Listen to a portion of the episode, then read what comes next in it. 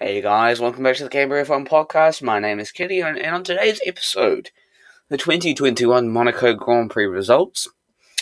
Um, former FIA chief Max Mosley passes away, and uh, Lando Norris signs an extra contract extension. Hey guys, welcome back to the Canberra F1 podcast. Unfortunately, I have no one joining me today because no one's available, um, but that's no worries.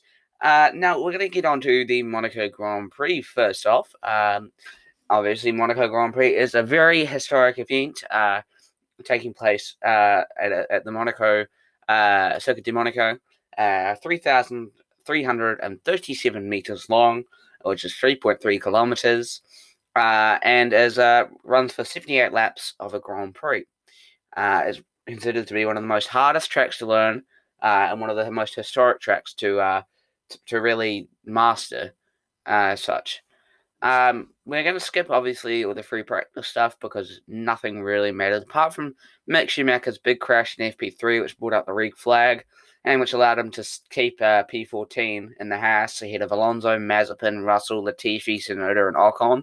So yeah, maybe if that was uh, done by uh, Haas, I don't know. Now we're going to go into qualifying, and we're going to go from uh, from 20th up to first. So Mick Schumacher last um, because he didn't get a lap time in because his car was damaged from FP3. Nikita Mazepin 19th, Nicholas Latifi 18th, Fernando Alonso 17th out of qualifying, Yuki Tsunoda 16th, um, and George Russell makes it through to Q2, but only 15th on the grid for him. Kimi Raikkonen 14th, still quite a, uh, a shame for the, the Alfa Romeo team. Lance Stroll getting out qualified by Vettel again, sits 13th. Daniel Ricciardo 12th for McLaren. Esteban Ocon 11th for Alpine. Then uh, Giovinazzi makes it into Q3 for the first time, sits 10th. Sergio Perez not a good qualifying for him. He sits 9th. Sebastian Vettel, great qualifying for him. He sits 8th. Lewis Hamilton, 7th, terrible qualifying for him. Pierre Gasly, 6th in the AlphaTauri. Lando Norris, 5th. Carlos Sainz, 4th. Valtteri Bottas, 3rd. Max Verstappen second, and Charles Leclerc on pole. After uh, a crash, um, after the uh, crash in sector three, which brought out the red flag um, and allowed didn't allow Verstappen nor Bottas to get their final flying laps in, which could have put them on pole, but it, uh, unfortunately did not. Um, now onto the race. Um, before the race, Ferrari confirmed they found no damage to Charles Leclerc's gearbox after further checks that morning. He therefore keeps his pole position, but then that backfired, uh, and it said Charles Leclerc will unfortunately not start the Monaco Grand Prix due to an issue with the drive shaft, which was missed by Ferrari during the pre-race checks. So that means Max Verstappen would basically start from pole, everyone would move up a position. So Charles Leclerc basically out before the race even started. Now on to the uh, race classification. We have Leclerc obviously out. Then Valtteri Bottas also out uh, due to a pit stop error on Mercedes, uh, leading to him uh, not being able to get the right f- front wheel off. Uh, the wheel nut was stuck, and now it's uh, even the day after the Monaco Grand Prix, it was still uh, stuck on, so um, it had to be taken back to the factory, and now it's, it's finally off the car. Schumacher, 18th, uh, outbeaten by Mazepin due to a, a, bit of a car issue for him. Uh, so Mazepin, 17th. Tsunoda, now he's really dropping off. I have a feeling um, that this could be the end of the road for Tsunoda in Formula One if he continues performing like this. Because um, definitely Gasly is completely outperforming Tsunoda at this stage. And, uh, you know, I understand it's his rookie year, but if you can finish P9 in Bahrain, but keep getting eliminated in qualifying and just sitting very low down and getting beaten by Williams, then there is issues. Uh, Latifi 15th, uh, Russell 14th, really good drive from Russell actually. Uh, Alonso 13th, Ricciardo 12th, being lapped by his teammate Lando Norris actually, which was uh, unfortunate for him. Raikkonen 11th, Giovinazzi stays 10th, so good good stuff for Giovinazzi, he gets a point. Ocon 9th, Stroll 8th, Hamilton seventh, so that's really has not helped his uh, title fight. Gasly sixth, Vettel outstanding job fifth for Al, for Aston Martin. Sergio Perez amazing job also P9 up to P4. Well done to him. Uh, Lando Norris third, Carlos Sainz second. Verstappen wins it uh, with an eight second deficit to Sainz.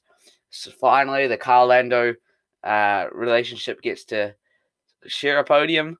Um, fact is, Hamilton almost got lapped as well. So uh, that's very interesting play by Mercedes. Uh, but now this means Max Verstappen leads the championship uh, by a few points over Hamilton, and Red Bull lead the championship over one point from Mercedes. So coming into Baku, this is going to be a very, very good uh, title fight. Now Vettel got driver of the day, no surprise. Very, very well done. Now the other news we have is uh, former FIA President Max Mosley has passed away at the age of 81. Uh, he was the one involved uh, um, for all sorts of drama back in the uh, early 2000s, um, where there was teams considering uh, like a, a Premier League. What was ha- was that, what was happening earlier this year? Where teams were actually planning to create their own separate league. Um, Formula One teams were actually before that were actually considering to create their own, uh, um, you know, form, own Formula One. Um, pretty much all the teams, but uh, like one or two, uh, were just absolutely annoyed with what uh, Mosley put in, and uh, they ended up coming to an agreement that if only if Max Mosley stepped down as FIA chief, um, they would rejoin the sport. So um, thanks for to that, uh, but unfortunately he has died um, at the age of 81. We'll go before we go on to our next thing. We'll go into the championship standings. So uh, Verstappen at 105 points, Hamilton 101. So fingers crossed Verstappen keeps that lead into Baku. I'm not having another eighth title for Hamilton. Please just get that out of here. Lando Norris for a uh, third with 56 points. So, I mean, pretty much from Norris downwards, there's no one going to be catching Hamilton and Verstappen now. It's a two way title fight, simple as that. And Bottas fourth, 47 points. He's been really screwed over this season and the end of last season as well. It's, it's a shame. Um, Perez fifth, 44 points. He could probably, uh, him and Lando can get a, uh, him, Bottas, and Lando will have a very good title fight, I expect, um, for for third. Uh, Leclerc sixth, Sainz seventh, Ricciardo eighth, Gasly ninth, Ocon tenth, Sebastian Vettel eleventh, Lance Stroll twelfth, Fernando Alonso thirteenth, Yuki Tsunoda fourteenth. You know, Gasly's got sixteen points already, yet Tsunoda's only got two. It's a shame, honestly. Bring back Danny Kvyat. Um, 15th is Giovinazzi. 16th is Raikkonen with zero points. Giovinazzi with one. And then the rest all down. George Russell, and the TV Schumacher, Mazepin all have zero. So, yeah. Now, another thing I want to talk about is the reserve drivers for each team.